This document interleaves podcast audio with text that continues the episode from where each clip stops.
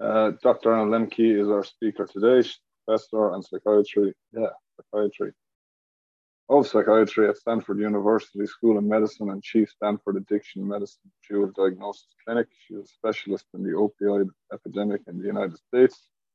Uh, she's also an author. She published Drug Dealer MD, New York Times bestseller Dopamine Nation, which you can get on our website slash anywhere you get books. And uh, yeah, and I actually just watched the documentary that you featured today as well. So um, yeah, uh, Dr. Lembke, we're incredibly grateful you're here today. Thank you for taking the time. Sorry for bothering you for the last few weeks, but I'm incredibly grateful. So please take as long as you need, and if you have to go at any time, that's cool as well. Then we'll do a bit of Q and A afterwards. So thank you, thank you, Dr. Lembke. Thank you so much for inviting me, Mark. I'm really um, honored and delighted to be here. And thank you to all of you for showing up today virtually. Um, it's Saturday morning for me. So, uh, wherever you are and whatever time it is, I just appreciate that you took the time to come. Um, I wanted to do something a little bit different today. I didn't want to give my usual shtick on on dopamine and what happens uh, in the brain uh, in terms of how we process pleasure and pain. Um, instead, I wanted to talk about um, what I have seen over the course of my career as the importance of honesty and truth telling, uh, not just in recovery, but also for a life well lived. Uh, before I get into that, though, I do want to reflect a moment on Penny's um, question about can you get a hit of dopamine from being naughty and that I think dovetails nicely with the name of this group, which I guess is includes in it uh, this idea that this is a group for free thinkers. Um, and then the comment in the chat from Anna saying an antisocial act by an antisocial person would raise their dopamine, I would guess. And so those three things combined, I think I'm going to riff on that for just a minute um, before we get into the honesty thing, because I think it's an interesting intersection of ideas here um, this idea of like what does it mean to go against the grain and to be brave enough or naughty enough or antisocial enough however you want to conceptualize that to say something that is opposite of the prevailing wisdom? And my take on that um, from an evolutionary perspective is that we need people like that because we as a society what happens uh, is that we get these narratives going that just become the prevailing narrative a kind of hegemony of what's allowed to be said and not allowed to be said. And so we need people who are not just willing to speak their truth counter to that narrative narrative but also potentially get off on doing that. Um, and i would argue that um, people with addiction if i had to say there were two dominant personality characteristics in my two plus decades of practice. Uh, the first would be um, um, a kind of avoidant coping style. So people who, on the one hand, don't want to deal with what's happening in their lives, so they avoid the conflict rather than taking it on. But the other dominant theme or characteristic I see is uh, people who don't like other people telling them what to do. And in fact, when other people say go right, they will really be interested in going left just because somebody said uh, you can't go right. And that's I see again and again as a recurring theme among patients with addiction, which I haven't fully explored, but which I think is really, really interesting. Um, and I'm sure uh, plays into the ways that people get into recovery as well um, and the different modes through which people succeed in recovery, depending upon how strong that personality trait is for them. So I'm just going to end it there because I don't really have too much more to say about that, except that um, it is a recurring theme in my work with people with addiction. I certainly have that strain in my personality uh, myself. I also don't like people telling me what to do. And when my daughter was about four years old or five years old, she's when he said, Mom, you know, I really don't like when other people tell me what, what to do. And I was like, Yep, you come by that very honestly. So, what I want to talk about um, for a little while, and then I really just want to open it up to any dialogue uh, that we could have or questions you might have, is I want to talk about um, honesty or truth telling. And one of the things that I've observed in my patients over 25 years is that the patients who get into recovery and stay in recovery are typically um, and almost universally patients who have discovered that they need to tell the truth if they're going to be able to maintain their recovery. And it's not just the truth about their addiction, they have to tell the truth about everything, even really little things that seem inconsequential, but especially things which uh, small lies that we all engage in to kind of hover up, cover up our mistakes or shortcomings. Um, and that this kind of what I call radical truth telling or the embracing of the idea that I must really uh, put in effort to tell the truth works on many different levels. First of all, um, it, it's actually very hard to tell the truth. The average adult tells one to two lies per day. Usually these are small lies, um, like about why we were late for a meeting or you know um, how much work we had to do or what have you. But we all we all tend to tell these little lies that we don't even really observe. So then the question becomes how and why does truth telling help help with recovery and also help us live better lives? I think this is a really important question for the time that we live in now so the first the first level on which truth telling works i think is just simple awareness when we have to tell another human being what we really did, um, it becomes real to us in a way that it's not when it's pinging around in the dark recesses of our minds. And this is a literal awareness. It's not, it's it's non-trivial. It's like we really don't see it until we've given it language. Language is a very sophisticated tool. Uh, stories or maps and until we tell somebody else using language where we've been, what we've done, um, we, you know, in a funny way, it doesn't, it hasn't really even happened in our minds. So awareness is key.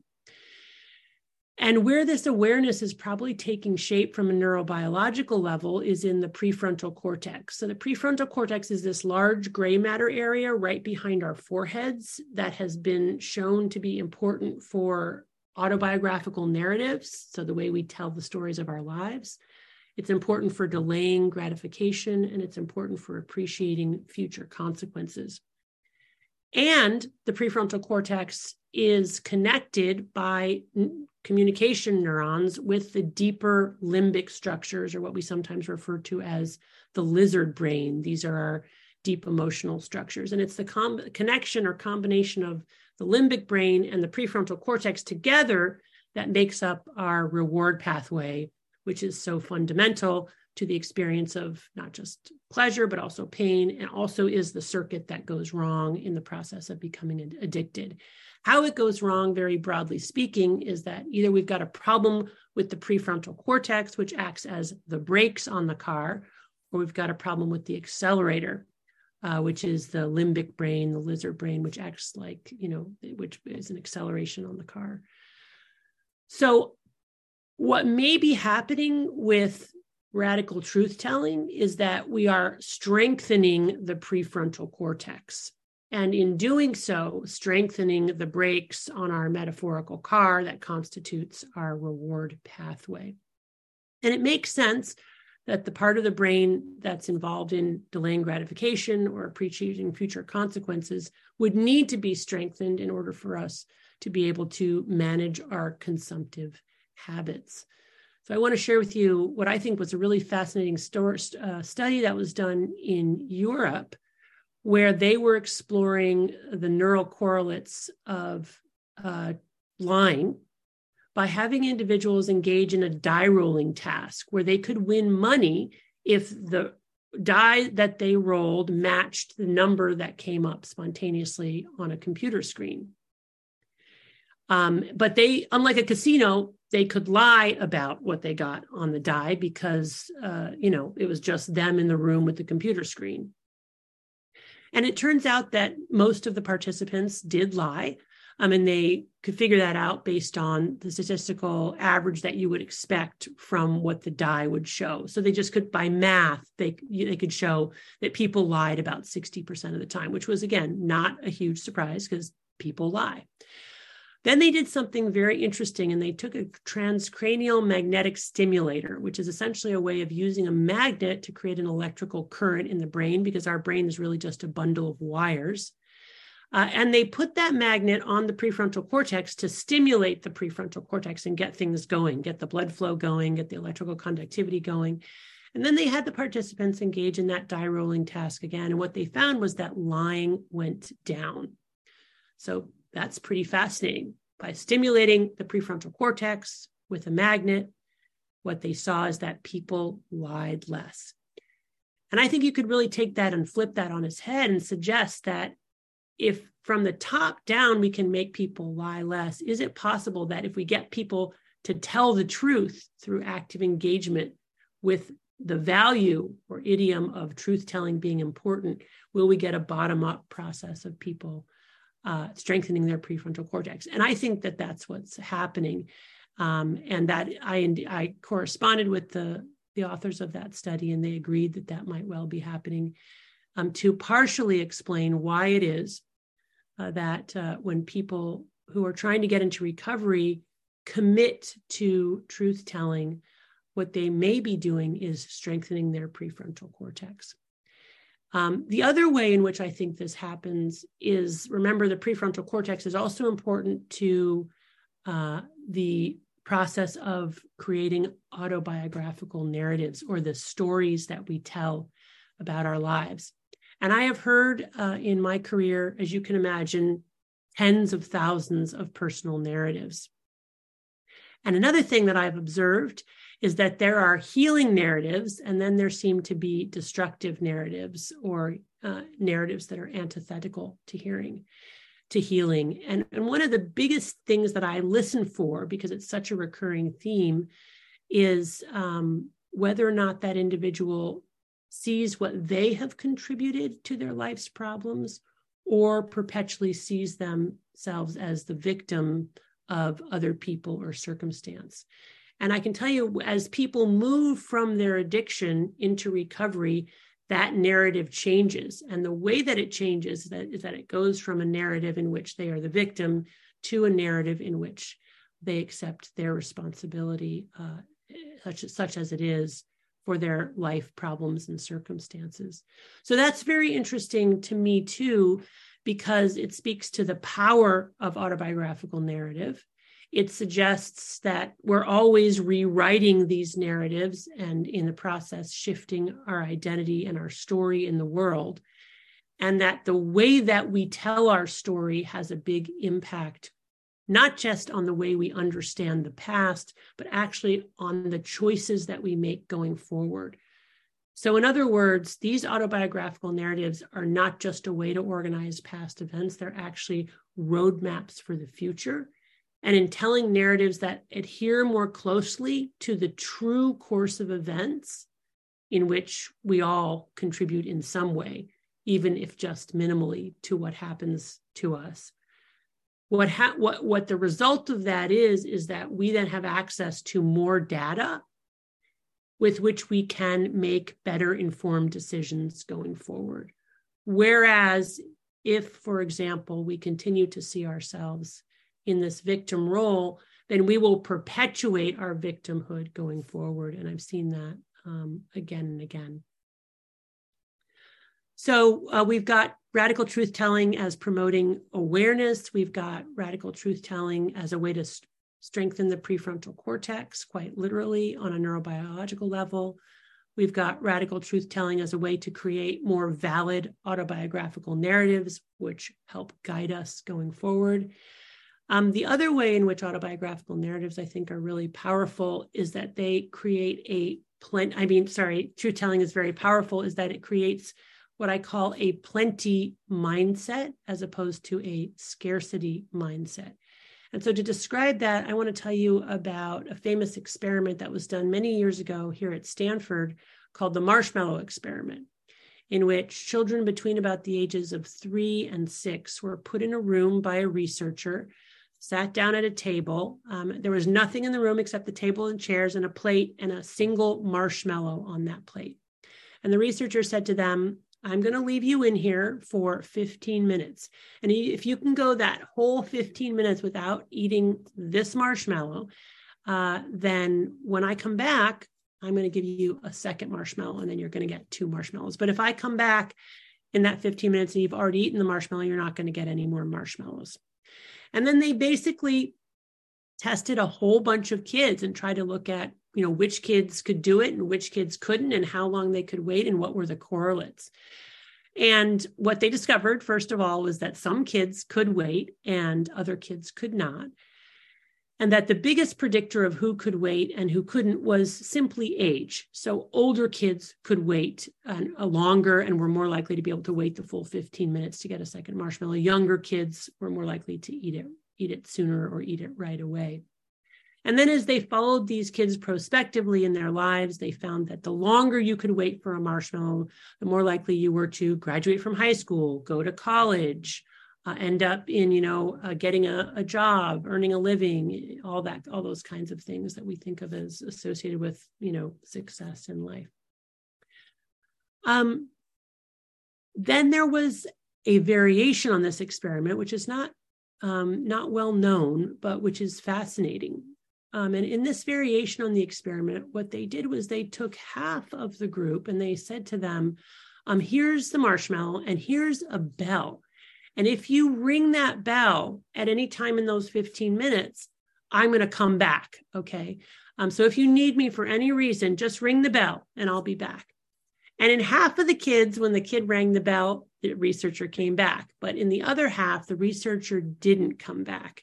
And you will not be surprised to learn that if the kid rang the bell and the researcher didn't come back, in other words, if the kid was lied to about what that adult would do, uh, in response to their actions, the kid was much more likely to eat the marshmallow and not be able to wait uh, for the full 15 minutes. And you know, when we think about why that would be, why why would a kid who was lied to be more likely to uh, not be able to delay gratification or or be more likely to try to instantly gratify themselves? Um, I mean, there's some, you know, intuitive sense there that, first of all, we know that when people are under stress, uh, even including animals, if you give an animal, you know, a very painful foot shock, they will immediately run to a lever where they know they can get cocaine and they will try to press the lever to get cocaine. If you've got a kid who's uh, been lied to and is experiencing stress, they'll be more likely to eat the marshmallow as a, as a way to relieve, alleviate that stress. But the other way in which I think this probably works is the sense in which when people around us are lying, we are much less able to delay gratification because we can't rely on people doing what they said they were going to do at some unknown point in the future. So it is to say that if people lie to us, it creates a kind of scarcity mindset where we have to be in survival mode, grabbing whatever we can right now, because we don't have confidence that in the future, the world will be a predictable, reliable, and caring place. By contrast, if we're surrounded by people who are telling the truth, who do what they say they were going to do, who show up when they said they were going to show up and show up on time, uh, we're much more able to delay gratification uh, and rely on some unknown future um, being being a, a place where we're going to get our needs met. So, in a funny kind of way, you know, when we're deep in our addiction, we're, we're, actually in a scarcity mindset, right? Even though we're bombarding our brains with dopamine um, in these high reward stimuli, we always have the sense of scarcity that there's never going to be enough. And likewise, lying creates that same sense of scarcity, uh, which can promote addiction. Whereas the opposite, um, an environment of truth telling, gives us confidence in other people in an unknown future. And with that kind of ability to be confident in other people, we're much better able to delay um, gratification of our own immediate uh, sensory rewards. And then finally, um, I think, you know, maybe the most important uh, piece of radical truth telling is the ways in which it gives us access to healthy levels of dopamine. And how does it do that? Well, we all of us um, have in our minds that if we reveal to other people um, the the shameful things that we've done, that they will hate us uh, or shun us or um, you know lash out, retaliate, take revenge, any number of things um, that that we imagine, and we very quickly can escalate to that. But very often the opposite is true, and that when we are gen- gen- genuinely, you know, um, um, letting people know the ways in which we've made mistakes and plan to make amends for those mistakes, what happens is that it brings people closer and it creates intimacy. And we know that when we have that, you know, intimacy explosion, it releases oxytocin, a love hormone, which actually binds to dopamine releasing hormones in the reward pathway, and then becomes a very powerful alternative source of pleasure or reward that then builds ongoing intimacy, which, of course, is a wonderful antidote uh, to addiction. And I can just share from recent personal experience. Uh, my daughter, who's a runner, Mark knows this.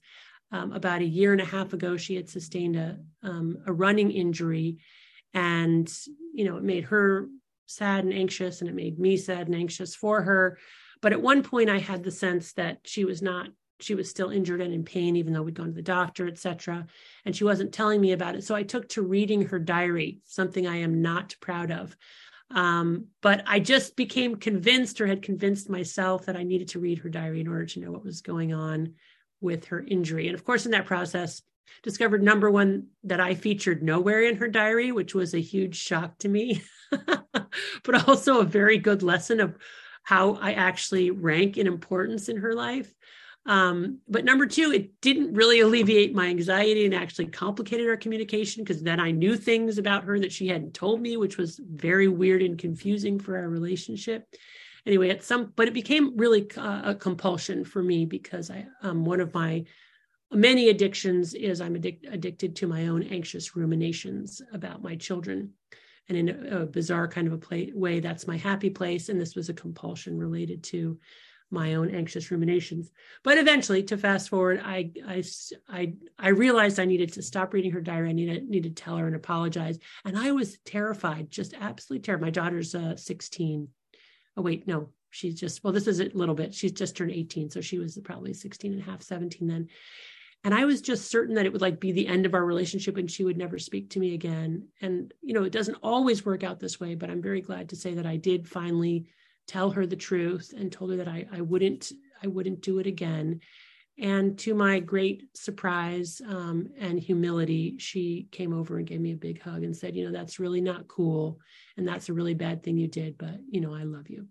So um, it's wonderful when it works out that way um, and I think it very often, more often than we think, it really can work out that way. And that's a you know a wonderful dopamine uh, explosion that that intimacy. So I think I'll go ahead and stop there. Um, hopefully, I've given you um, some food for thought to think about why why it is that um, radical honesty and radical truth telling is not just good for recovery, but good for us and our relationships overall, even though it's hard.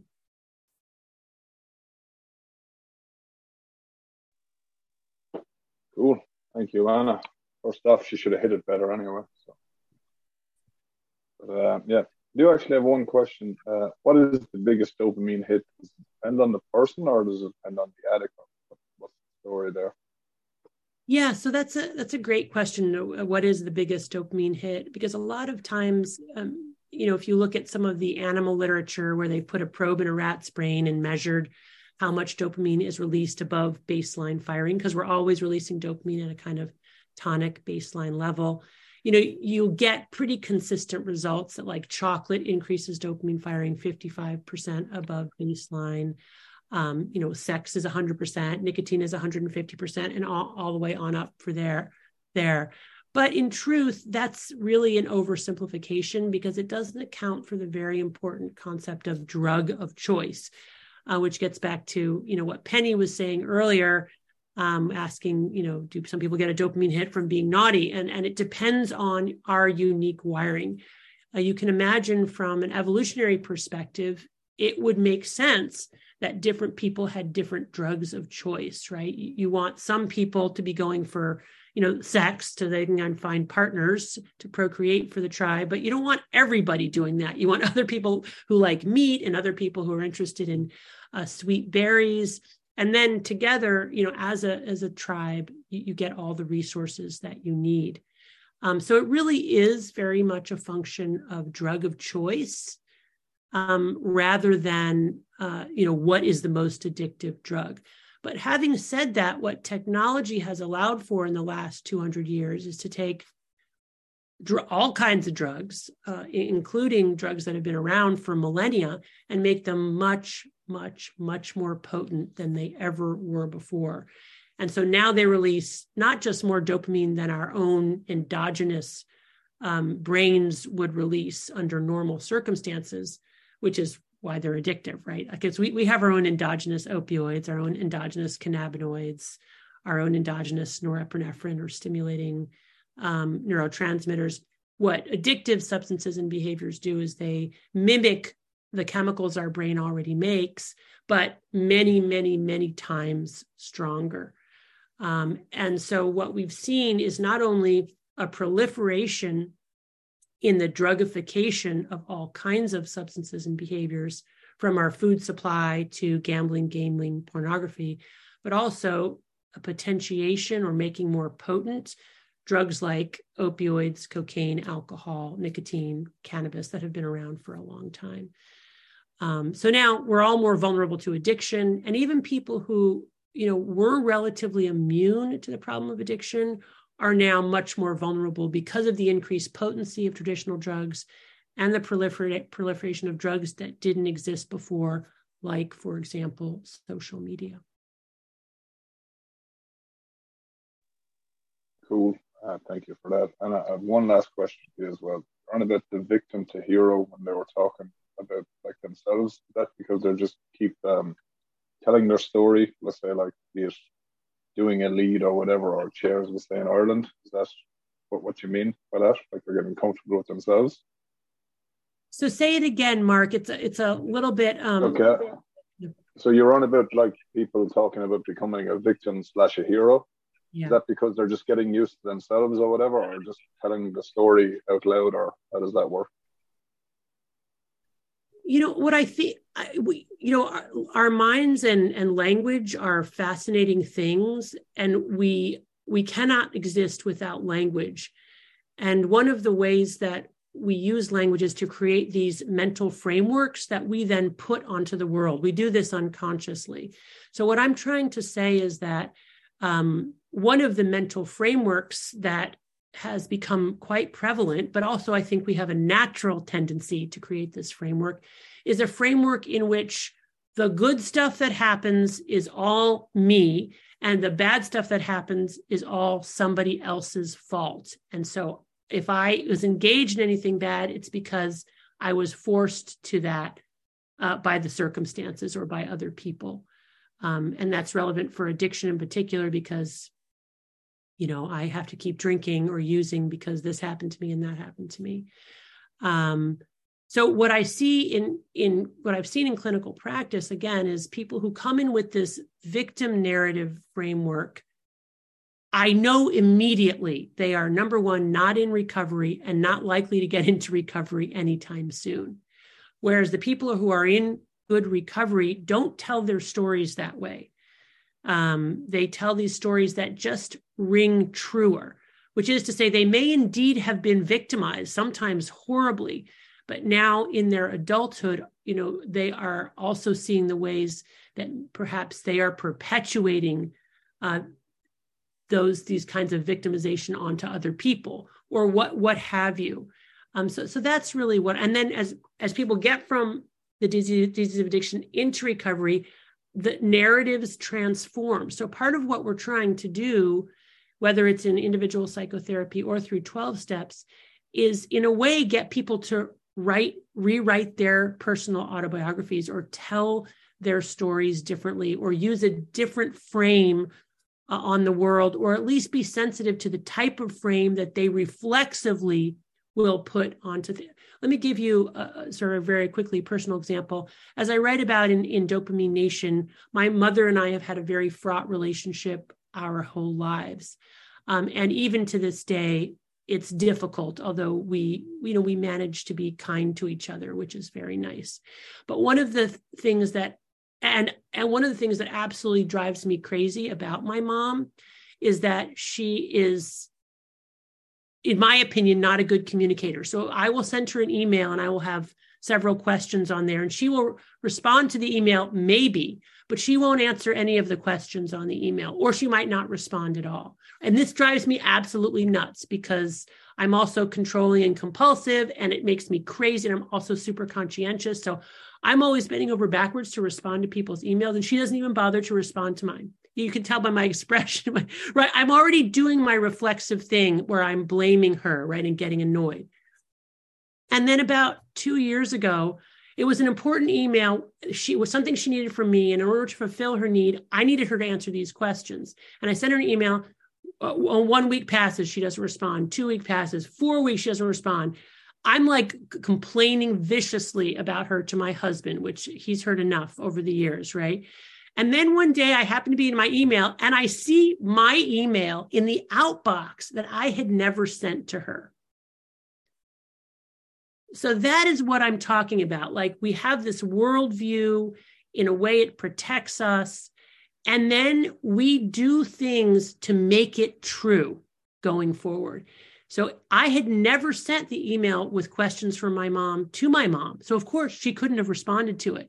But in my doing that, you know, unconsciously, I was validating my view of her, my worldview, this idea that she's, you know, this intolerable poor communicator, et cetera, et cetera.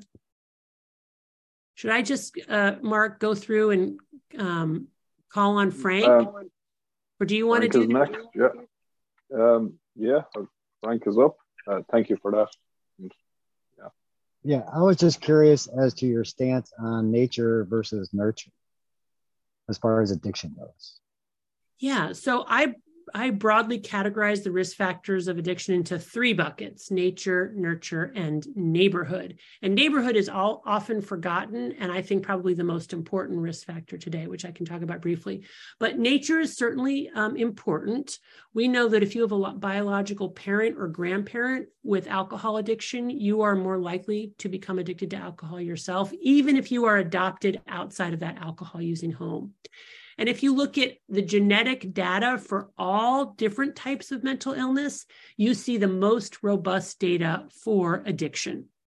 It's about 50% of the risk, 50 to 60% of the risk of becoming addicted appears to be inborn or biological. It's complex, it's polygenic. It's not going to be a single gene that we're going to find. It's going to have something to do with a problem either in the accelerator or the brakes or a combination enduring traits that people uh, that show up throughout people's lives that are consistent associated with the risk of addiction is impulsivity not being able to put a break between the desire to do something and to do something. But on the other hand um, I, I, see people with addiction as some of the most tenacious um, people in the world because they're willing to work that much harder uh, to get their drug. So it's uh, you know we don't know what it is, but it's a it's definitely an inborn vulnerability. Nurture is a big piece of it too. We know that if you're raised in a household where um, substance use um, as for recreation or as a coping strategy is either explicitly or implicitly condoned, you're more likely to uh, develop an addiction. If you are uh, experience significant childhood trauma, you're more likely to develop an addiction. Uh, if you have a co-occurring mental illness, you're more likely to develop an addiction. So those are all risk factors that have to do with, uh, you know, the environment, but also with what you're born with. And then the third bucket is neighborhood. If you are raised in a neighborhood where drugs are sold on the street corner, you're more likely to try them and more likely to get addicted to them. And we now live in a world neighborhood where drugs in all different forms are available at the touch of a finger, right? the digital devices themselves are addictive. We've got digital media is addictive. We can access all kinds of drugs, and the, and the world supply chain gets them right to our door. Drugs are more potent, more novel, more novel, uh, they're greater quantity. So that means that we're living in a time and place unprecedented in human history when we've all become more vulnerable to the problem of addiction because of the incredible overabundance of highly reinforcing substances and behaviors. Okay. Jerry, activityholic, alcoholic. And I used activityholic first because 31 years ago, I read an article, Workaholism, the Respectable Addiction. I just finished writing a book and getting it published.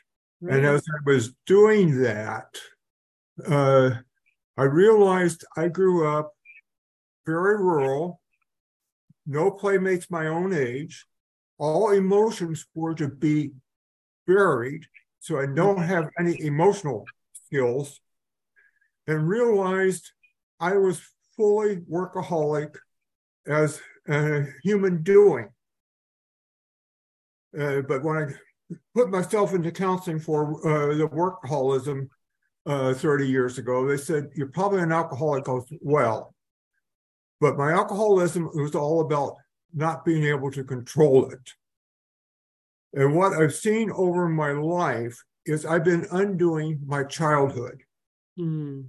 And I just realized a lot of this in the last couple years.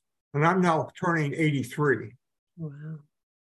Uh, so in, in, in, my work with uh, alcoholics over 30 years, what I've seen is the childhood is key, and we learn how our parents behave, and we mimic that the rest of our life. There was no emotion shown in my family. My parents had gotten ostracized out of their families because of a mixed Christian marriage, and also were very isolationist. Mm-hmm. So that was my whole ch- learning childhood. I became intellectually driven, and that's still my drive. Uh, but uh, yeah, we have to own it, and we have to change, recognize it, and yes, we have to have all these polarities that are out there for us to experience life. Otherwise, I would see us as robots. So we mm-hmm. need the ones that are saying, "Oh, you, I'm going to do this on my own, and I'm going to," and that I got to have the ones that are going to go to the conflicts. There's everything I look at is a polarity, mm-hmm. and we are just one set of the polarities in in the world, and we're necessary for others to understand and come to grips with their own uh, mm-hmm. issues. Right. If I don't have someone to, that's mimicking or doing the same thing, I can't relate to it. Mm-hmm. And I I've become very much more isolated uh, recently, and I can't stand TVs or movies or at all. I don't do those at all. If I hmm. can't be written, I don't want it. I don't even care to have a podcast or anything like that that in video. It, it's got to be written. And I think that's out of my childhood because there was no TV. I look at the cell phone in my hand today. It was this radio sat on the shelf. The t- phone hang. Jerry, let me just uh, thank you so much for that. That that's really uh, so important. You know, it, uh, when we think about sort of these templates that we put on the world, it's really true that our early upbringing and our caregiving and the modeling that we have from the people around us plays such a crucial role. Of course, we can revise, you know, those templates as we go along, which you have done uh, here in your 80s, which is absolutely remarkable, which really speaks to the ongoing plasticity of the human brain and our ability to learn. One of the uh, definite recurring themes I see with people who develop severe addictions in adulthood is that they do grow up in families that invalidate their emotional life. Um, so when they express anger or sadness, uh, the, the, the caregivers are either unable to respond empathically to that or simply invalidate that the child is having um, anger or sadness. And as a result, that child lacks the skills to either identify what their emotions are or to process those emotions. So it's definitely true that giving, you know, our children um, emotional language and emotional awareness is is really key, especially in the world that we live in now. It's such a complicated world. On average, we live so much longer. We have uh, a lot of social interactions, but many of them um, are with people who are geographically disparate from us, and so it's it's a very fascinating new time.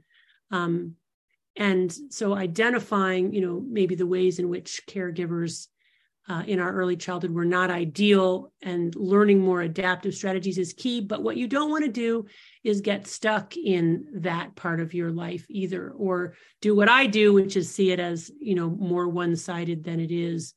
For example getting back to my mother she's in many ways an absolutely delightful person but i can get into this space where i don't want to see that part of her because i just want to validate um, you know my my victimhood narrative so anyway that's just food for thought mary Hi, I'm Mary. Um, I thank you so much, Mark, for bringing the speaker. It's been amazing. Um, a lot of food for thought. My question is like out of you putting the substances in my body and um, finding my dopamine in that way. So now this dopamine comes from things that are less harmful, like social media, which is what I really, really struggle with. Um, it and it's hard like i know that it's hard when but like i have to moderate instead of just cut out completely but like i will um i will try to be falling asleep and i'll pick up my phone even though i know i'm going to stay awake i have admitted now that i stay awake but i'll be like five more minutes and then and an hour later i'll still have a struggle putting my phone down and then i'll be and then it's really affecting my sleep hygiene and all this other stuff that i'm trying to work on so is there do you have any tips on how to other than just like total abstinence from social media and those types of things. And I switched from like I'll switch from one to the other because I'll be like, oh, okay, Reddit's my problem now. Okay, I can go to Instagram, but then it's the next one, and I just get addicted to that one just easily. So I really need help with like that stuff. yeah, I hear you, and I, I think Uh, I know I can uh, relate and I bet a lot of other people on this call too, the kind of switching from from one addiction to another to uh, more socially acceptable addictions or more normalized addictions with so, social media certainly is that. But you, you know recognizing wow this really is a compulsive behavior that interferes with my self-care and my goals and my values and yet here i go so um, what, what can be helpful for this is uh, what you know what, what we call self-binding strategies where instead of um, hoping that your willpower alone will work in the moment uh, of engaging with that digital drug, you instead create self-binding strategies that anticipate the lack of willpower and you you do that in advance. And there are different types of self binding strategies. You've already used one of them, which is categorical self binding strategies, where you say to yourself, okay, I can't do Reddit, but probably I can do Facebook, right? And sometimes that works for people. It sounds like, uh, and for like video games, it might be like, oh, I can't play League of Legends, but I can play some other video game. For me, I got addicted to romance novels. I gave those up, and now I read, you know, spy novels. And for the most part, I can't manage that either. You know, I binge on that and stay up too late, all that same sort of thing. So, you know, it's like, well, fiction, certain types of genre fiction is just like that's a drug for me. Um, so, other ways to manage that are to use chronological self binding. And this is where we um, use time as a way to moderate our consumption for example, um, good examples with food, people are using intermittent fasting now. They're saying, okay, I'm only going to eat between the hours of 9 a.m. and 5 p.m. I can eat whatever I want in those hours, but before nine and after five, I'm not going to eat. And so you could do something similar with social media. I actually do that with my devices. I um, try not to get on my device before about eight or nine in the morning and come four or five in the afternoon i really try hard not to go back on it i kind of close things out. It's hard and you know i'll break it but in general um, that's very a good way for me to do and then i have other activities that i do in the evening to try to relax. Um, so that's that kind of chronological self-binding can be helpful. And then there's like literal geographic or physical barriers that people have found to be effective. You, for example there are these devices now things like the kitchen safe where you put your device in there and you put a timer on it and you cannot get it out until that timer has expired. Um, and so that you know that works great.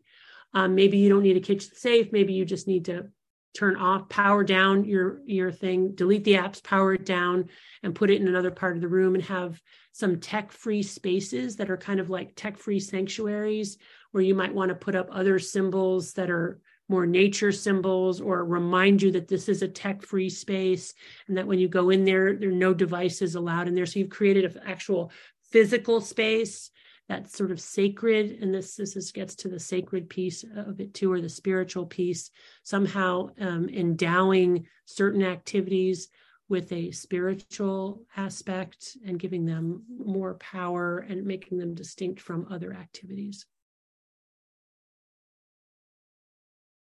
okay hi thank you i was so happy to hear it and the speaker meeting i'm so so happy to hear it and um being a happy listener, it's making me listening to open my arms to hearing that story or about stories. A story about stories. So like earlier I was thinking um this comes with, you know, learning like like childhood things and upbringings. I was thinking that when I was cutting, I was cutting um like veggies for chili and it was making the same similar noise that I hear when I'm in a healthcare when I'm in my job, a healthcare job. And it's so, so random, like like this person holds a cup and like hits it on the cup to make the noise to get all of the the um, liquid out, like always. And that's like a really strange thing. But I'm thinking maybe that same noise sounds like cutting, like maybe that's part of the upbringing. So hearing things like that just made like sense. And, you know, that's really a stronger like compassion that I can hold. And also the diary thing. Um, I want to say many, many kudos to your child or your daughter because it was the same thing that happened to me when somebody read it. I don't even remember who it was now, but somebody read it and then I threw it away. And I never uh, liked to write any. I don't like to write. I don't like paper. I don't like to write down anything. Um, I'm a millennial. So, I mean, with it being in how I like my certain ways and stuff, I only like to do it digital. Even now, I wrote all of these um, digital notes so that I would remember when I was talking to you and thanking you and I'm going to erase it after I read it. but thank yeah. you so much, and thank you, Anna. Oh, you're welcome. And you know that I feel so. My daughter actually said to me that now she thinks twice about anything that she writes in her diary because I violated her privacy in that way. So it's um you again, it's very hard to admit these transgressions and when we do, we have to suffer the consequences of the ways that we've harmed people, and we need to open ourselves to hearing about it. And I feel terrible because maybe she'll go the w- way that you have done and never really keep a diary again, which was so helpful to her.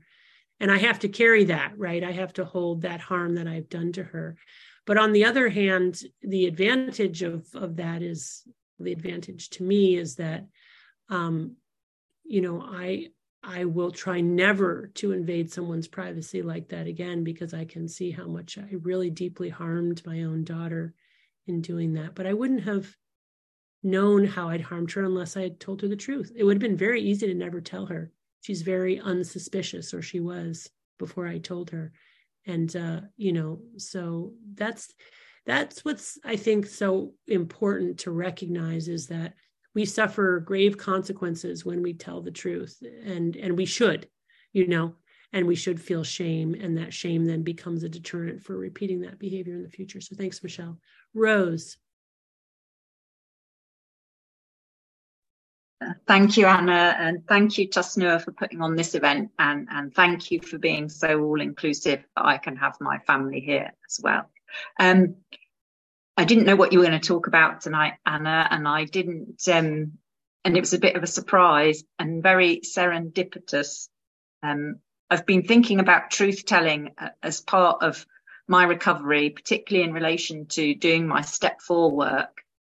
And that is, I go into free fall when I'm around people who I believe are being dishonest or dishonest with me. And and my um, all all bets are off if i'm you know people might genuinely be being dishonest or i might just be perceiving it. But then i i can't tell which way's up. Mm. and that's when i really get out of con you know my behavior becomes unmanageable. It's really at the heart of my unmanageability. So it was really interesting what you said today because that makes some sense around it that that's really triggering for parts of my brain that aren't able to cope logically when I feel in that situation. So I'm um, really grateful for that. And um, it's given me lots to think about. I'll look forward to your book that includes lots of information about truth telling in because that that's really yeah. Yeah. So yeah, it's it's a chapter, I think it's chapter seven in Dopamine Nation. It's called uh, Radical Truth Telling. And all I can tell you is that um, you know, this is something that I absolutely learned from patients in recovery and then began to try to incorporate it in my own life and saw the value of it in my own life. And like you, because I put effort now into trying to not be a liar. And by the way, I grew up in a family of liars. Um, both of my parents lied about things large and small. Um, and I, I, I, I'm not going to go down. I'm not going to go rant about my mom again uh, she has many wonderful qualities, but she has a very loose affiliation with the truth, and um, and I, I, I can hardly listen to her tell a story because I've just gotten another version from my sibling, which was completely different, right, from the version that my mom is now telling, in which like, you know, she's the hero. She's always the hero in her stories. Um, anyway, it, it's hard, right? Because if you're trying hard to tell the truth in your own life and you're suffering the consequences from having told the truth, and then you have to deal with somebody who is not doing that and doesn't seem to be suffering the consequences from it, it is really hard. You know, you have to you have to have kind of a calm center place where you know that in the long run, this is the right thing to do for you and the people around you. Think about that that kid in the marshmallow experiment and the plenty mindset. How destructive it is for kids to have adults around them who who lie and who don't keep their commitments. So, thanks for sharing that, Rose. Uh, I'm Tim. Uh, thank you for being here today. Uh, you've highlighted the truthfulness part, which I think is an important part of uh, of being uh, personally responsible, which is one leg of uh, being in recovery. Uh, the second part seems to be community. Uh, I listened to a recent podcast on Radiolab that had an interesting thing about some research that's been done of what people get from connections with other people. Uh, how do you see that as an important part of our recovery model that people are doing in 12 step recovery and meetings and so forth? Yeah, I mean, so yeah, you know, I mean, so you know, sorry, echo. Yeah, so um, I, I think you know it, it's generally known, and I agree that community um, is essential for recovery, and that community is the antidote to addiction. I always like to highlight that you can be part of a really robust community and still get addicted and then isolate yourself from those loving people. So it's not just that, you know, it's people who don't have community who become addicted. Um, addiction can lead to isolation even in a healthy community. But what we have to do is we have to find our way back to our community. What is not all that clear is exactly how to do that. And so landing on the radical truth telling is kind of a simple tool that we any of us can choose to engage in every day when we wake up in the morning and say to ourselves, I'm not going to tell a single lie today. I'm not, not even going to smudge the truth a little bit, which is, again, very, very hard um, to do. And, but when we observe ourselves doing that, we can also learn a lot about ourselves. Um, so, uh, I think you know figuring out giving people like okay yeah community is important intimacy is important how do I create intimacy right how do I make that happen because um, for some people it's really really hard here in Silicon Valley, we have a lot of people who are completely separated from themselves emotionally. And this gets back uh, to Jerry a little bit, um, where his whole emotional self, he was simply cut off from it. And uh, we have a lot of people like that here in, in the Silicon Valley of California, where uh, because rational thought is considered so preeminent people are com- and because we live in a largely secular world people are completely cut off from their emotional selves. So i think one of the ways to help people recapture community and build intimacy with other people is that they need to um, tune into their emotional selves and to share that side of themselves not just their rational selves. All right uh, thank you. Thank you so much for being here. I i work with um, queer and trans teenagers in foster care. So, you know, they're all bringing a sense of trauma and, uh, and you know, a life that was not sunshine and roses, right? Right. And some of them uh, use lying as a coping mechanism. And I'm, I'm thinking of one client in particular, 13, compulsive liar, who just, you know, avoids any kind of conflict and tries to court all po- every positive possible through lying. And so my question is, do you think that there is a way to help someone who is kind of stuck in reptile brain to get to the prefrontal cortex to, to stop the lying behavior and see the value in truth telling? Yeah, wow, what a powerful example because these are kids who have, you know, kind of the severest trauma that I could imagine, right? Where they don't have caregivers uh, or empathic caregivers early on when they're so vulnerable um, really heart wrenching. And I too would probably become, you know, a pathological liar to survive in in those kinds of situations. What everybody needs to change their behavior is a feed forward cycle of positive feedback where they try something new and see that the reaction that they get is positive and different from what they were anticipating. So I think that's it just has to really start small. Um, and probably start with the small lies. So, for example, I had a patient who said that when he was in his addiction, he was in the lying habit, which meant that if he was getting lunch at Burger King and his friend called him, he would say he was at McDonald's. If he was at McDonald's, he would say he was Burger King. Like it didn't make any sense. There was no utility at all in the lie, but he was just in the lying habit. So you might talk with this uh, person, this young person, about the lying habit and the lack of utility and how it really can become a habit, an unconscious one, how it comes out of a place of self protection and it made sense at one point, but it no longer makes sense because now it's spread to lies that are irrelevant and also this person's in a new environment where she doesn't need to lie anymore to get her needs met. And so have her go, try to go through even just one 24 hour period because actually lying in a way can be addictive itself right? Kind of the intrigue and the adrenaline and all people can get excited by that. Try to you know have her think about it in a recovery framework and say you know hey can you be abstinent from lying for a single day? Um, let's see how it goes. What feelings came up for you when you thought about telling the truth about where you were getting lunch like because for her hiding is probably kind of a, a, way she keeps some power you know in a in a circumstance of utter helplessness and learned helplessness so what are you know can she give it a try and see if she can let it go and what other ways she can get her needs met Thank you. Um, a real honor to hear you, Anna, and uh, to hear everyone's questions and shares. Uh, great to see you live um, a, a, little bit on shame, and I know you mentioned shame as a deterrent from repeating uh, a certain pattern, but, but I wonder about this uh, radical honesty. Is it important at all to uh, be radically honest, provided you're in a safe environment or a safe container, so that uh, almost protect yourself from toxic shame? Just wondered if you could speak to that a little yeah, bit. thank you, Jay. That's such a good point. And I do talk about in my book the cycle of destructive shame versus the cycle of pro social shame.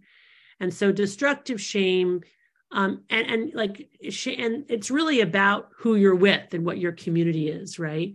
Because if you're if you're being radically honest in an environment where people are literally shunning you, or they themselves are, you know, um, impaired in some way and can't rise to the occasion, then of course, you know, that's not going to be a positive experience.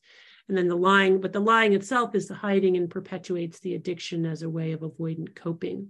So, you know, that's one of the real advantages of a community like this or 12 step groups where, you know, sh- uh, where telling the truth is, is a, is a, is a key value.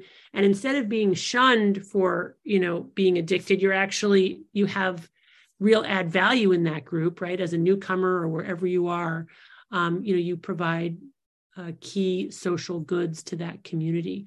So you're you're absolutely right. That sh- shame can work both ways, um, and you would not be wanting to be radically honest with somebody who was going to use that information in ways that would harm you, or if being radically honest, frankly, would harm them in some way, right?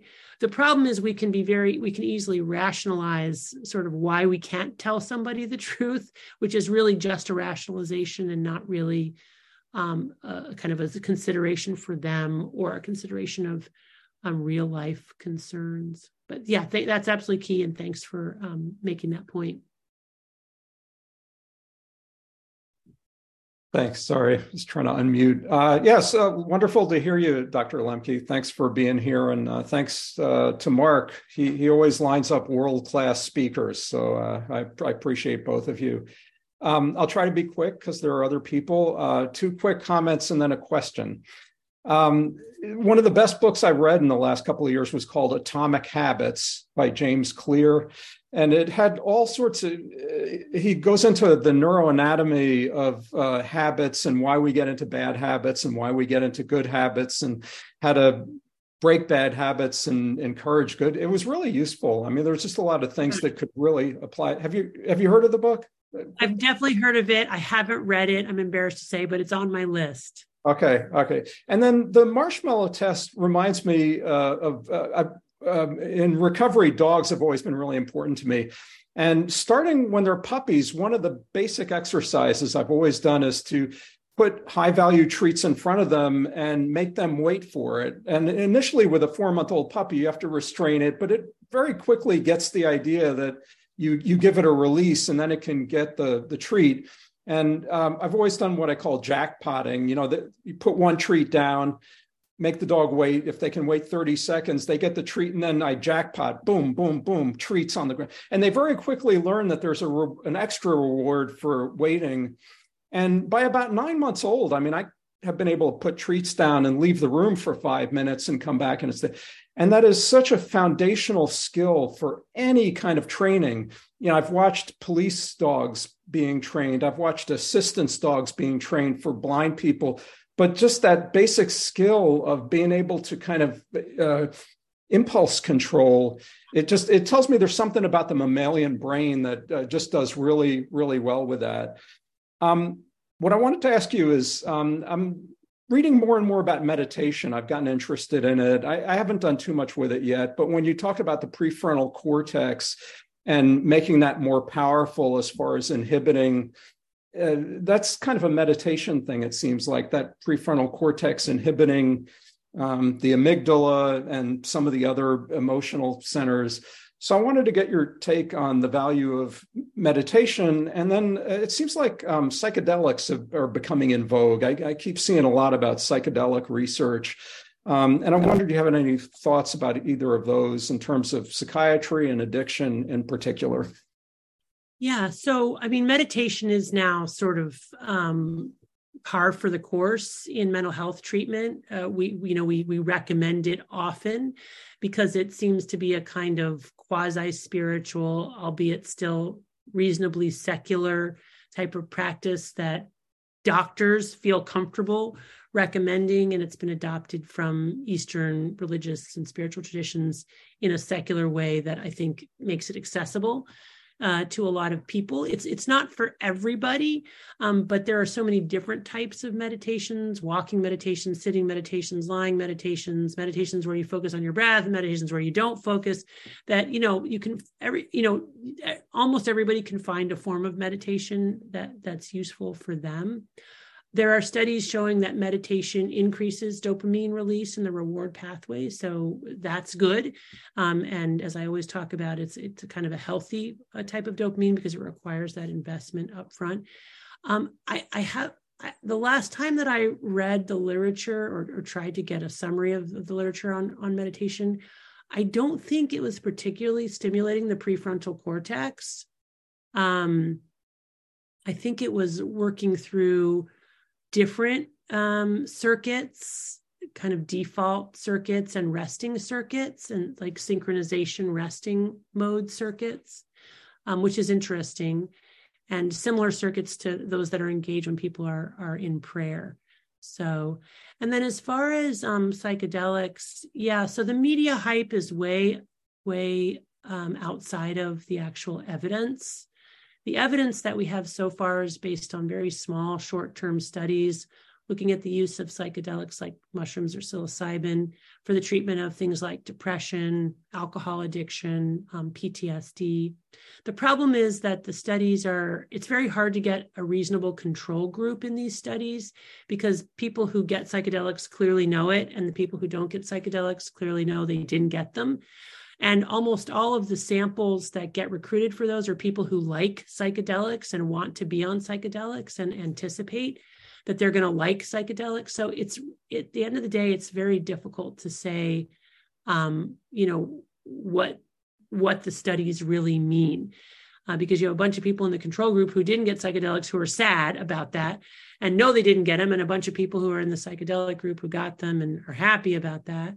In general, I'm pretty skeptical of um, like a pharmacologic intervention to treat a chronic relapsing and remitting disorder like addiction. So um, I just think we need a lot more studies. And also, really important to know that psychedelics are addictive. So you will read in the lay press that they're not addictive, but that is absolutely untrue. We see patients all the time who repeatedly use psychedelics in harmful ways. They often rationalize that they're trying to have a spiritual experience, which is different in their mind from getting high. But if you look at the spirituality um, measures uh, that they use in these studies, they sound a whole heck of a lot like getting high. Um, so, you know, we don't really even know what people are talking about when they're talking about having a spiritual awakening. And the, you know, the repeated compulsive use of psychedelics to have more spiritual awakenings really ends up being the same thing as addiction. Um, I think it was Ringo Ringo Starr of the Beatles who said, "Sure, psych, uh, you know, psychedelics are great, but you only need to use them once." Um, and that ends up not really being, you know, how people are using them, especially young people, and especially now with microdosing. So. Hi, thank you so much.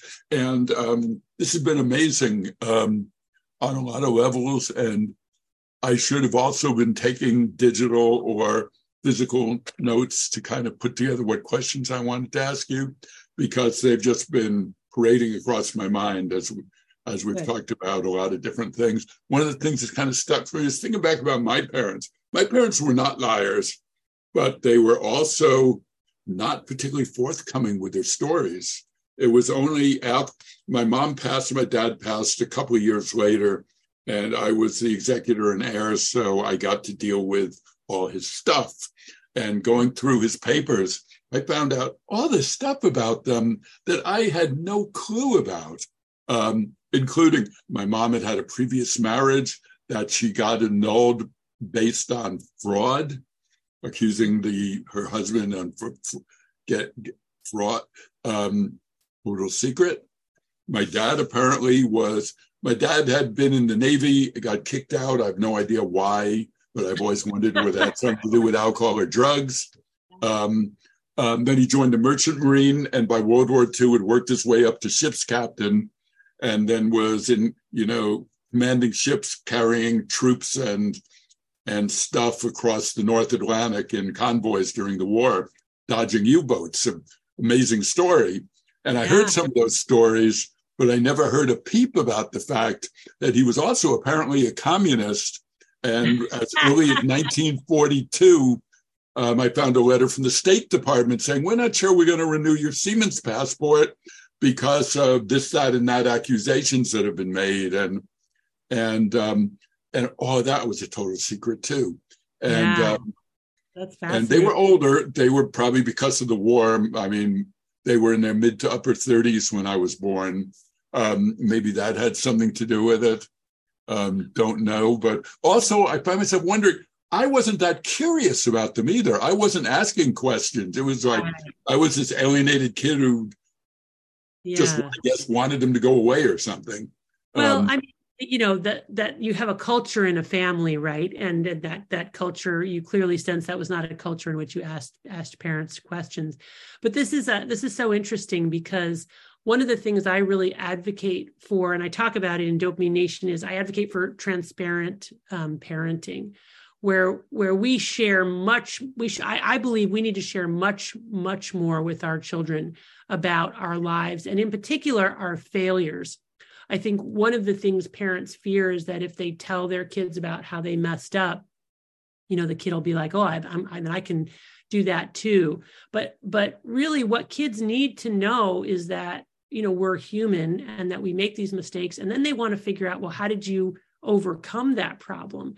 And we're really imparting to them, you know, really valuable wisdom. Like when I think about Rose, you know, I don't know, I, I, I sense Rose has kids. I'm not sure uh, but you know, she's in rec- she's yeah, thumbs up. She's got kids, so you know she's in recovery and she's you know trying to walk that hard path. And my my recommendation to my patients is like you know t- educate your kids about you know I mean, not to the point where it's gratuitous and you're, bur- you're burdening them, but to some extent, you know, educate them about what you're going through, especially things, you know, you've messed up on. Um, I think it's super, super important that we do that, especially in this age of information overload where our kids have access to so much more information than we ever had, or than that humans have ever had in the history of humankind. And so their task is going to be to filter well, what's true and what isn't? What's good and useful, and what should I throw away? And so, part of what we can do as parents is talk openly about all of the information out, that's out there and you know what to make of it and so you know so creating an atmosphere of civil discourse and tolerant dialogue and creating an atmosphere where it's okay to make mistakes and you're not going to be shunned for your mistake but you are going to be you do need to tell the truth and make amends and try to do better. Could I, um, if i could ask you about something else. So one thing i've noticed about um, aa recovery is that to me the most probably the most life changing part of recovery for me, besides just abstaining from the drugs that were ruining my life, was the inventory process of challenging the stories I tell myself and finding my part in the things that bother me so that I can get off the feeling a victim and the blaming of others and just the continuing cycle of um, of being of just being turned up on all my pet peeves and things like that. But like, like, bring up one more thing about social uh, social media. I definitely, it's just so obvious to me how how much I crave likes and positive responses on social media, and I'm sure that's craving the dopamine. But we read so much about how the uh, social media algorithms are designed to for to lock in engagement, and that the engagement is most effective by just getting people riled up. Is that still dopamine, like being riled up, or is that something else? Is that more like adrenaline? Well, again, this is this match between your own unique wiring and the drug. So, some people will get their dopamine through perceived social connection and the likes, but other people love will love the adrenaline and the outrage right? And the and the the rageaholics. So you've got different temperaments who are going to be going for slightly different drugs even on social media. One thing that we know is true is that when we we experience an emotion at the same time that another person is experiencing that same emotion we get dopamine from that. That's very reinforcing. Now you multiply that by tens of thousands or even millions of people experiencing joy or outrage or whatever it is that's a whole lot of dopamine sloshing around Yeah. Thanks for coming. And um, so there's a variety of 12 step fellowships, alcoholics, narcotics, overeaters, and such. And what can we do as individuals and as those organizations to, you know, our primary purpose is to carry the message. And how can we best do that with this certainly more advanced science than the big book from 1939. Well, I mean, what's so amazing about the big book is that neuroscience is discovering truisms that the big book discovered 100 years ago, right? So it's it's not like, you know, neuroscience is saying, "Oh, you know, do something completely different than what the big book said." It's just neuroscience is saying, "Oh, this is how it actually works in the brain," which I think is pretty cool. Um, so I'm not sure that you know anything needs to change, except for maybe you know an updating of sort of the language, some of the stories. I'm not involved in any of that. I, I know that there's talk and and uh, of doing that to make it more accessible. Um, you know what's so to me also amazing about about AA and other 12 step groups is that it, it's really the most remarkable grassroots organization and social movement of the last century uh, in in large part because it has remained independent, non-monetized. You know, in our culture today, for something not to be monetized, it's like you know, it's like a miracle. Um, but that's really at the heart of of the success because that allows it to be nimble and responsive to the needs of the changing culture. And of course, what's allowed us to thrive and and survive for millions of years is our ability to adapt to our changing environment, and our environment is definitely changing. No, no, thanks so much, Anne. Oh, ever grateful, Jeb, and then Bill. Okay. Yeah, this has been a wonderful hour. Um, and you know, I, well, first of all, I'm I'm ret- long retired, probably 20 years retired as a uh, as a as a mental health therapist, and I've been on the road of recovery, uh, 12 step recovery for more than 40 years. But I keep discovering things about myself that are important. I've always tried to embrace and be honest about the several diagnoses I've had from um, teenagers as anxiety disorder and then substance abuse disorder and then eventually later on getting the you know bipolar and uh, diagnosis and then PTSD and then complex PTSD and ADHD. Uh, and it's helpful for me to talk about those things and not condemn myself for those conditions. However, I've also, when I was, I recognized long ago that I'm neurodivergent. And one of the really helpful things for me has been um, uh, the, the embracing neurodivergence meeting on Sundays and Kevin's a part of that. I probably shouldn't have said that, but they're lo- and and it, it's helped me to look. One of the books we're dealing with is embracing or unmasking of autism, and I've identified in there, and then used, of course, some online tests for. You know, screening tests, and I've really identified with now with trying to embrace the fact that I am not good about telling the whole truth in many situations. And I'm practicing that. And it's interesting when, when I try to take care of myself instead of other people, they're not used to it because I've always tried to take care of other people's emotional lives and I've neglected my own. So even speaking up here today is practice in saying, you know, I have to pay attention and take care of myself. And your book is just so valuable for me in doing a better job of being true to myself, to use an AA phrase. So anyway, I just I guess I wanted to talk about myself and tell you how much I admire your work.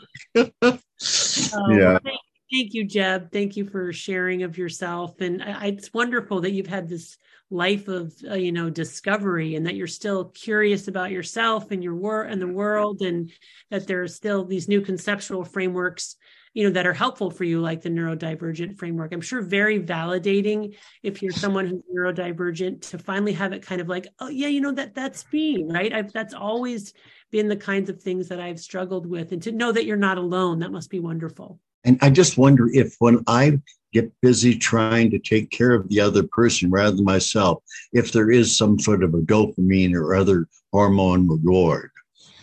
And that's yeah. why I, right. I, I mean Mm-hmm. Right. Even these maladaptive patterns that we develop, there must be something inherently rewarding that we experience about them that keeps them entrenched. At, at one point, they were adaptive and helpful. They released dopamine. So now we're still going after the dopamine, even, even though it's not actually helpful and adaptive. But now, when I do speak up, I do feel it physically in my body that dopamine dopamine reward. Oh, good, good, good, good. Thanks for suggesting that to me with your work. yeah. Well, good. I'm glad. Okay. Yeah. All right. So we have Janice and Bill. Hi, I'm Janice. Thank you Hey, for Janice. allowing my question. I thought I had my hand up earlier, but then I noticed it was down again. So I appreciate you taking my my question and thank you so much for being here today. That that was really wonderful hearing you.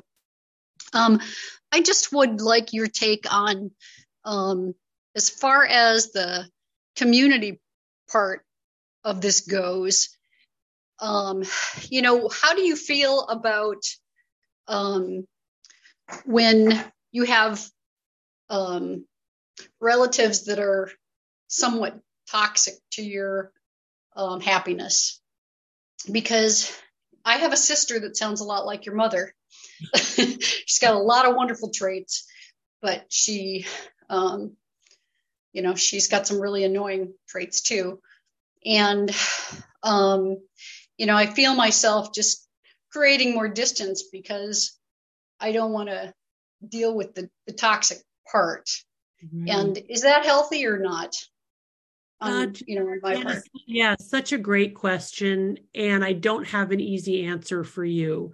Um, you know, the easy answer would be, oh, she's toxic, you know, get, you know, get rid of her, separate yourself. But that's that's not community, right? A community is a place where we can be broken together um, and still somehow, you know, manage to make it work and and and and hold each other in our brokenness. So you know, I, I think that my advice would be is there some kind of middle line where you can either engage her around her toxicity and see if maybe she can, you know, not too old to change. We've heard it from a lot of people here who, even in latter decades, are making changes in their behavior. Maybe she doesn't even know, right? And maybe you could tell her and maybe she would appreciate and make a change. Um, I've tried that with my mom and it just doesn't work. Uh, so I'm guessing you have tried it too. My husband is very, my husband and kids are helpful to me because I'll, we'll have an interaction together with my mom. And this is helpful for me. And I'll walk away from that and I just, my head will be exploding for like all of the ways in which that was so, like, she was so toxic. And my husband and kids will be like, no, not really. I mean, yeah, she's, you know, she's just who she is. She just does that. And so then it brings into my awareness all of that water under the bridge and how my whole brain is primed to respond to her in ways that is not that it's not true for other people. And of course, it's a function of having been raised by her and all of the accumulated missteps on her part and on my part, because I think she has a similar reaction to me. I know she does. Um, so then it's like, okay, let me step outside of this and just like have some empathy for both of us. Like, how sad is it that we can't get along, right? Even though we love each other and want to get along. And I think that that's that's very helpful for me again kind of a little bit of a reality check around my own distorted heightened reactions to this person who is highly flawed but at the end of the day may not be any more flawed than i am Okay, thank you. And I also wanted to tell you, just by coincidence, I had marshmallows by my bed, and when you started talking about them, I started eating them. all righty thank you. how about bill and then we'll go ahead and end Uh, thank you for taking my question. Now I feel like I'm on the spot because I'm the last one. no don't Uh, feel that. Uh, I first of all, I'd never heard of you, but I'm I've enjoyed this, and I'm gonna buy your book, both of them. Uh, and my mother sounds just like yours. Um, but my we know my our, question, mother- our mothers are in some other group somewhere complaining about us you do know that absolutely, yeah. Am I is she toxic or am I? right right Um, but my question is about social media, and not just social media, but addi- addictions in general. I now that I've quit drinking, I feel like I have to quit social media. I feel like I have to quit sugar. I feel like I have to quit cleaning the house because everything is an addiction now, and uh, people I live in Alaska and it's very common up here that everybody's addicted to outdoor activities, hacking, uh, hiking, skiing, snowshoeing, and you know you see that as a good thing. But now that I'm in AA, I see that they have an addiction, and, and, and uh, are all addictions bad? And where do we draw the line? Do I do I have to like shut off my electricity eventually because I'm addicted to that too? Where do we, where where do we draw the line?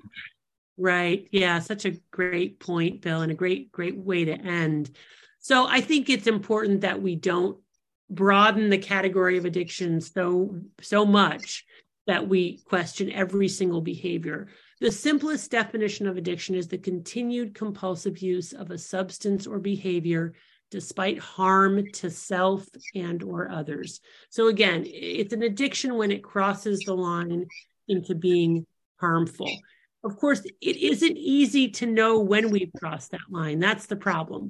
When we're chasing dopamine, we don't really see true cause and effect.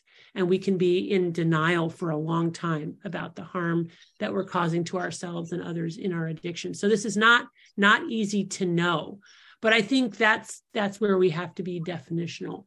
And so if you're engaging in behaviors that are on this balance of things more helpful than harmful, then you're not addicted, then it's a hobby or a passion or a coping strategy. Um, but ha- having said that, I will say that modern life is very addictogenic because essentially we are engaging our control circuits to conquer nature.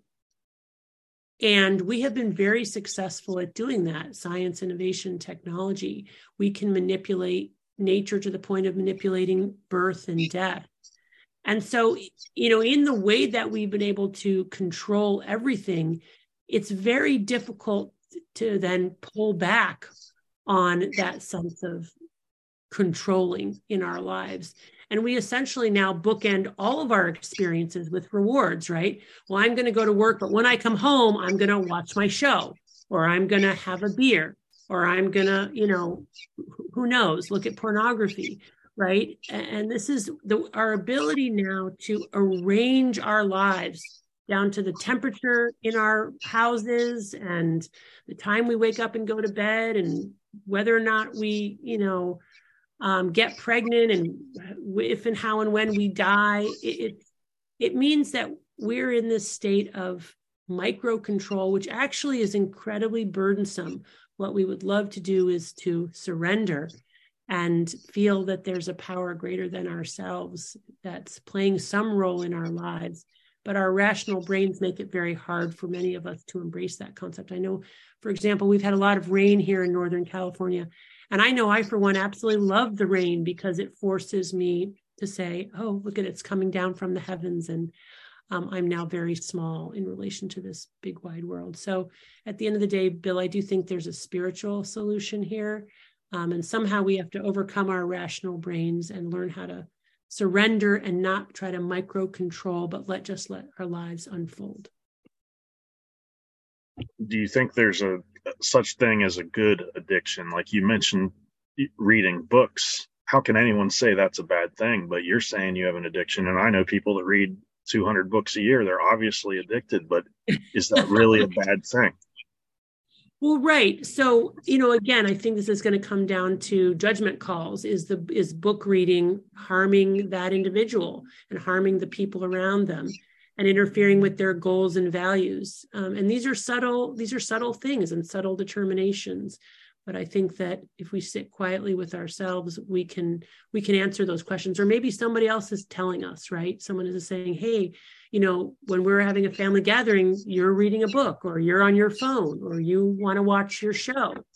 Um, so, you know, those are, it's, it's hard, Bill. It, these are hard questions, no easy answers. Well, I thought you'd have the answer.